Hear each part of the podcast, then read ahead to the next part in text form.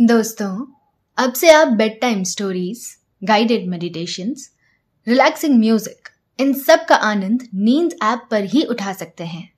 इसके साथ ही नींद ऐप और वेबसाइट पर आप नए स्लीप प्रोडक्ट्स जैसे sleep gummies milk mix sleep tea इन सब की जानकारी पाएँ। इन प्रोडक्ट्स की आपको ना ही कोई आदत लगेगी और ना ही इनसे कोई साइड इफेक्ट्स होंगे। बल्कि ये प्रोडक्ट्स आपको तुरंत अच्छी नींद लाने में मदद करेंगे और आपका स्लीप एक्सपीरियंस बेहतर बनाएँगे। नमस्कार, मैं हूँ श्याम भवी आज सुनिए पौराणिक कथाओं से प्रेरित कहानी। कहानी शेष नाग की। भगवान विष्णु क्षीर सागर में शेषनाग पर विश्राम करते हैं। शेषनाग ही लक्ष्मण है और शेषनाग ही बलराम है। शेषनाग ही ने भगवान कृष्ण की बारिश से रक्षा की थी। और शेषनाग ही हैं जिनके फन पर यह धरती टिकी हुई है। शेषनाग सभी नागों के स्वामी हैं। उन्हें शेष और अनंत भी कहा जाता है। उनकी गिनती सबसे शक्तिशाली नागों में की जाती है।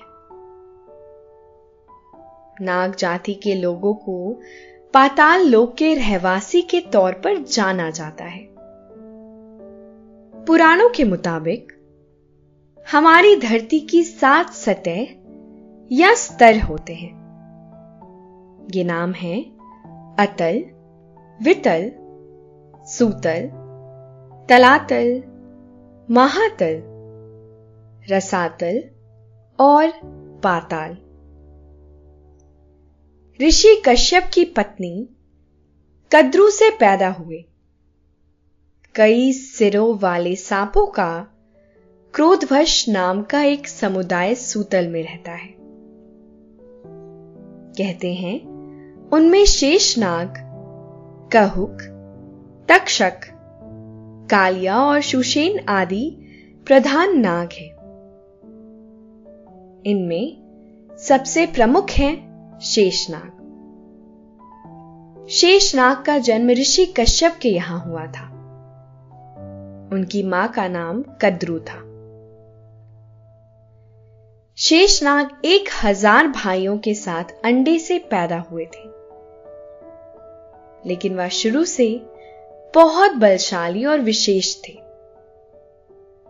माँ और भाइयों के गलत व्यवहार की वजह से वह घर से चले गए और ब्रह्मा जी की तपस्या करने लगे।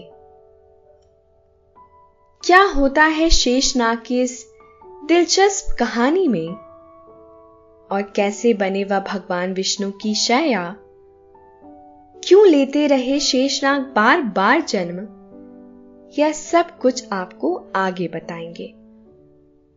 लेकिन पहले आप अपने आसपास की सारी लाइट्स ऑफ़ कर लीजिए। आराम से लेट जाइए। अपनी आँखें धीरे धीरे बंद कर लीजिए। अब थोड़ा सा अपने शरीर को आराम दीजिए।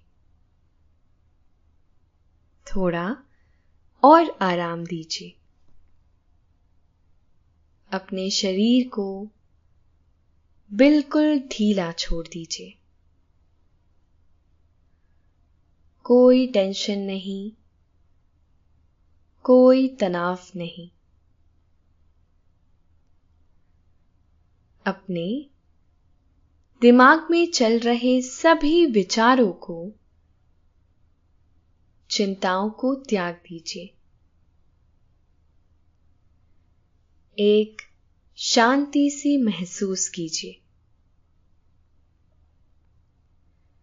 सारी नेगेटिव सारे पॉजिटिव विचारों को धीरे धीरे निकाल दीजिए। हाथों को सीधा करिए और अपनी कमर के साइड में रख लीजिए। अब अपनी सांस पर ध्यान लगाइए। इसको धीमे या तेज नहीं करना है। बस ध्यान देना है कि कैसे वो आपके नाक गले में होते हुए फेफड़ों में आ रही है। और आपके फेफड़े फूल रहे हैं। फिर कैसे वो आपके फेफड़ों से वापस गले और नाक के माध्यम से वापस निकल रही है। और आपके फेफड़े थोड़े सिकुड़ रहे हैं। मन शांत, एकदम शांत होता जा रहा है। आप बहुत अच्छा महसूस कर रहे हैं। खुद को काफ़ी हल्का महसूस कर रहे हैं। हर तरफ़ शांति है, सुकून है, खामोशी है।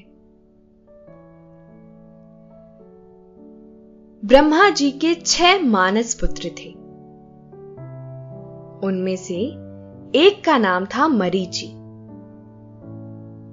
मरीची के पुत्र दक्ष प्रजापति ने अपनी कई बेटियों का ब्याह ऋषि कश्यप से किया था। उनकी दो पुत्रियों में एक का नाम था कद्रु और दूसरी का नाम था विंता। ऋषि कश्यप, कद्रु और विंता को बहुत प्यार करते थे। एक दिन महर्षि कश्यप विश्राम कर रहे थे। तभी उनकी दोनों पत्नियाँ, कद्रु और विंता, उनके पास आई। उन्हें देखकर ऋषि बहुत खुश हुए। उन्होंने कहा कि तुम दोनों ही मुझे बहुत प्यारी हो। मैं तुम्हारी इच्छाएँ पूरी करना चाहता हूँ। इस पर कद्रू ने कहा कि वह चाहती है कि वह एक हज़ार पुत्रों की माँ बने। दूसरी पत्नी विंता ने कहा, स्वामी, मैं सिर्फ़ एक ही बच्चे की माँ बनना चाहती हूँ। लेकिन वह इतना बलशाली हो कि उसकी बराबरी कोई भी ना कर सके। यहाँ तक कि कद्रू के एक हज़ार पुत्र भी नहीं। महर्षि कश्यप अपनी प्रिय पत्नियों की बात सुनकर बहुत खुश हुए। उन्होंने कहा, मैं जल्द ही एक यज्ञ करने जा रहा हूँ। उस यज्ञ के बाद तुम दोनों की इच्छाएँ ज़रूर पूरी होंगी। यज्ञ खत्म होने के कुछ माह बाद विंता दो और कद्रू एक हज़ार अंडों की स्वामिनी बन गई। वक्त धीरे धीरे गुजरता गया। एक दिन कद्रू ने अपने अंडे फोड़े। उनमें से काले नागों के बच्चे निकल पड़े। इतने छोटे बच्चों को देखकर कद्रू काफ़ी खुश हुई। कद्रू के एक हज़ार पुत्रों में से सबसे पराक्रमी और शक्तिशाली बेटा अनंत यानी शेष नाग थे। इतने सारे नागों की माँ बनने के बाद कद्रू को नाग माता कहा जाने लगा। हालाँकि, भगवान शिव की पुत्री मनसा को भी नाग माता कहा जाता है। मनसा का विवाह ऋषि जरतकारु से हुआ था। कहते हैं कि राजा जन मेजय ने पिता की नाक के काटने से मौत हो जाने पर नागों को भस्म करने वाला नाग यज्ञ शुरू करवाया। नतीजा यह हुआ कि तमाम नाग यज्ञ में गिरकर भस्म होने लगे। इसके बाद मनसा के बेटे आस्तिक ने कुछ ऐसा उपाय किया, इससे नाग यज्ञ बंद हो गया। यज्ञ बंद हो जाने से नागों की रक्षा हो सकी। इसके बाद से ही मनसा को भी नाग माता कहा जाने लगा। एक बार ऐसा हुआ कि कद्रू ने अपने पुत्रों की मदद से विंता को धोखा देकर उनको अपनी दासी बना लिया। इससे नाराज़ होकर शेषनाग ने अपनी माता और भाइयों को छोड़ दिया और गंधमादन पर्वत पर चले गए। वहाँ पहुंचकर उन्होंने ब्रह्मा जी की घोर तपस्या की। कहते हैं कि कई साल तक उन्होंने सिर्फ़ हवा पीकर ब्रह्मा जी की तपस्या की। एक दिन, ब्रह्मा जी उनकी तपस्या से खुश हो गए और उन्होंने शेषनाग को दर्शन दिए। ब्रह्मा जी ने शेषनाग से सवाल किया, कि आखिर उनकी तपस्या का मकसद क्या है? उनका सवाल सुनकर शेषनाग ने कहा मेरी माँ और भाइयों ने छल से मेरी विमाता विंता को दासी बना लिया है। इसके अलावा मेरे भाई हमेशा लड़ते रहते हैं। मैं उनके व्यवहार से बहुत दुखी हूँ। अब मैं अपना जीवन किसी महान उद्देश्य में लगाना चाहता हूँ। शेषनाग की बात सुनकर ब्रह्मा जी बहुत खुश हुए। उन्होंने कहा शेष मैं तुम्हारी तपस्या और तपस्या के मकसद से काफ़ी खुश हूँ। यह धरती, सागर, वन पहाड़, नदियाँ सभी कुछ हमेशा डोलते रहते हैं। मैं चाहता हूँ कि तुम इस पृथ्वी के हित के लिए काम करो। तुम इस धरती को इस तरह से जकड़ लो कि यह स्थिर हो जाए। इससे सभी का भला होगा। ब्रह्मा जी की बात सुनकर शेषनाग काफ़ी प्रसन्न हुए। उन्हें अपने जीने का मकसद मिल गया था। उन्होंने धरती को समुद्र के भीतर से ऐसा जकड़ लिया कि वह स्थिर हो गई। उसका डोलना बंद हो गया। इसके साथ ही भगवान विष्णु की वह शया बन गई। तभी से क्षीर सागर में भगवान विष्णु शेष नाग पर विश्राम करते हैं। यह बहुत अहम बात है कि विंता के पुत्र गरुड़ भगवान विष्णु के वाहन हैं। और कुद्रा के ज्येष्ठ पुत्र शेष पर वह विश्राम करते हैं। एक विडंबना और है कि भगवान विष्णु बहुत शांत, आनंदमयी और कोमल है। वहीं वह काल स्वरूप शेष नाग पर आनंद मुद्रा में शयन करते हैं। इसके पीछे अजब दर्शन छिपा है। शांत और सौम्य स्वरूप वाले भगवान विष्णु, काल के साय में किस तरह आराम से विश्राम करते हैं? यानी मुश्किल दौर में भी शांत और सौम्य बना रहा जा सकता है। विपरीत हालात में भी निराश और उत्तेजित नहीं होना चाहिए। शास्त्रों में शेष नाग को भगवान विष्णु की ऊर्जा का प्रतीक बताया गया है। भगवान विष्णु ब्रह्मांड के प्रतीक हैं और शेषनाग ने धरती को जकड़ रखा है। शेषनाग के हज़ारों सर हैं और उनका हर मुँह भगवान विष्णु के मंत्रों का जप करता है। वह यह जाप अनादि काल से कर रहे हैं। ना थकते हैं और ना अघाते हैं।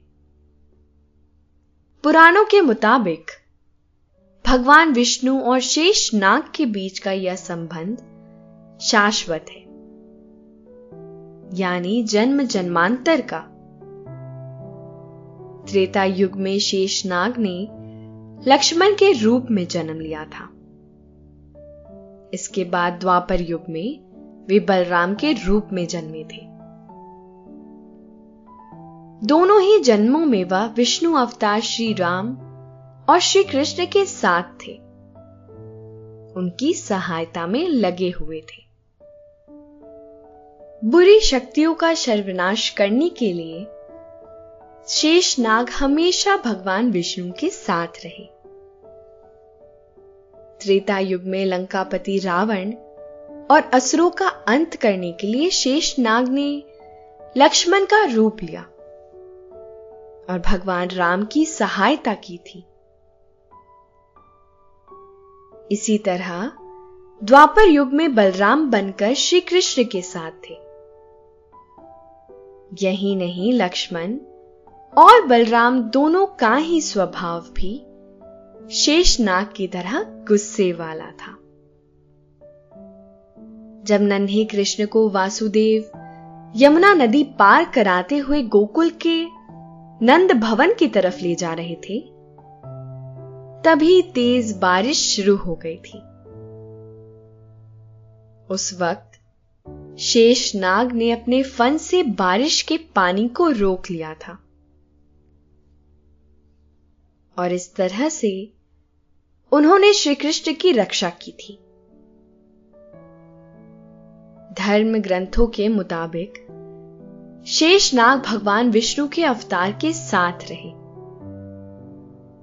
इसीलिए उन्हें शेषनाग की बिस्तर पर यूँ आराम करते हुए दिखाया जाता है। यानी, वह शेषनाग की छाया में शांति पाते हैं। धर्म ग्रंथों में ऐसी भी व्याख्या है कि शेष नाग के साथ भगवान विष्णु का यह रूप काल का रूप है। भगवान विष्णु के हर अवतार में वह खराब शक्तियों के नाशक के तौर पर भगवान विष्णु के साथ हैं और उन्होंने विश्व को पाप और संकट से बचाया है। शेषनाग को अनंत और नागराज के नाम से भी जाना जाता है। शेषनाग को बहुत बलशाली और गुणी बताया गया है। इनके गुणों के आगे गंधर्व, अप्सरा, सिद्ध, किन्नर और नाग जाति का कोई भी नहीं ठहरता है। यह अपने गुणों में सब पर भारी है। इसलिए इन्हें अनंत नाम से भी पुकारा जाता है। शेष नाग को भगवान का विशेष वरदान मिला हुआ है। इसकी वजह से सारी सृष्टि के विनाश के बाद भी इनका अंत नहीं होता है। इसीलिए इनके नाम के आगे शेष लगा हुआ है। और चूँकि यह सर्पाकार हैं इसीलिए नाग नाम है। और दोनों को ही मिलाकर शेष नाग हो गया है। वह स्वर्ण पर्वत पर विराजते हैं। कहते हैं कि स्वर्ण पर्वत पर तीन शाखाओं वाला सोने का एक पेड़ है। इसे भगवान विष्णु का ध्वज माना जाता है। उन पर विष्णु जी की विशेष कृपा है। इसीलिए सभी देवी और देवताओं के लिए वह पूजनीय है। एक अहम बात और है। रात को आसमान में वक्र आकृति में आकाश गंगा दिखाई देती है। इस आकाश गंगा की दिशा में बदलाव होता रहता है। उनमें कई शाखाएँ नज़र आती हैं। उन शाखाओं को ध्यान से देखने पर उनमें एक शाखा सांप की आकृति की होती है। इस आकृति को शेष नाग कहा जाता है। पुराणों में शेष नाग का वर्ण सफ़ेद बताया गया है। आकाश गंगा भी सफ़ेद रंग की ही होती है। उस आकाश गंगा में ओम की आकृति भी दिखाई देती है। उस ओम को ही ब्रह्म माना गया है। और ओम की यह आकृति ही शेष नाग है। पौराणिक ग्रंथों में शेष नाग की पत्नी का नाम लक्ष्मी बताया गया है। हालाँकि उनके अलग अलग जन्मों में पत्नियों के नाम अलग अलग हैं। जैसे त्रेता युग में वह भगवान श्री राम के छोटे भाई लक्ष्मण के रूप में जन्मे थे। तब उनकी पत्नी का नाम उर्मिला था। जब द्वापर युग में उनका जन्म हुआ तो वह भगवान श्री कृष्ण के भाई थे। उस जन्म में उनकी पत्नी का नाम था रेवती। रेवती महाराज रेवत की बेटी थी। अभी आपने शेष नाग की जन्म कथा सुनी। यह भी जाना कि शेष नाग किस तरह से भगवान विष्णु के साथ जन्म लेते रहे और सहायक के तौर पर मौजूद रहे। आपका मन एकदम शांत है। आप काफ़ी अच्छा महसूस कर रहे हैं। अब आपके सोने का वक्त हो गया है। निद्रा देवी बहुत चुपके से आपके सिरहाने आकर बैठ गई है। वह हौले हौले से आपकी आँखों को थपकी दे रही है। आप पर नींद की खुमारी छाती जा रही है।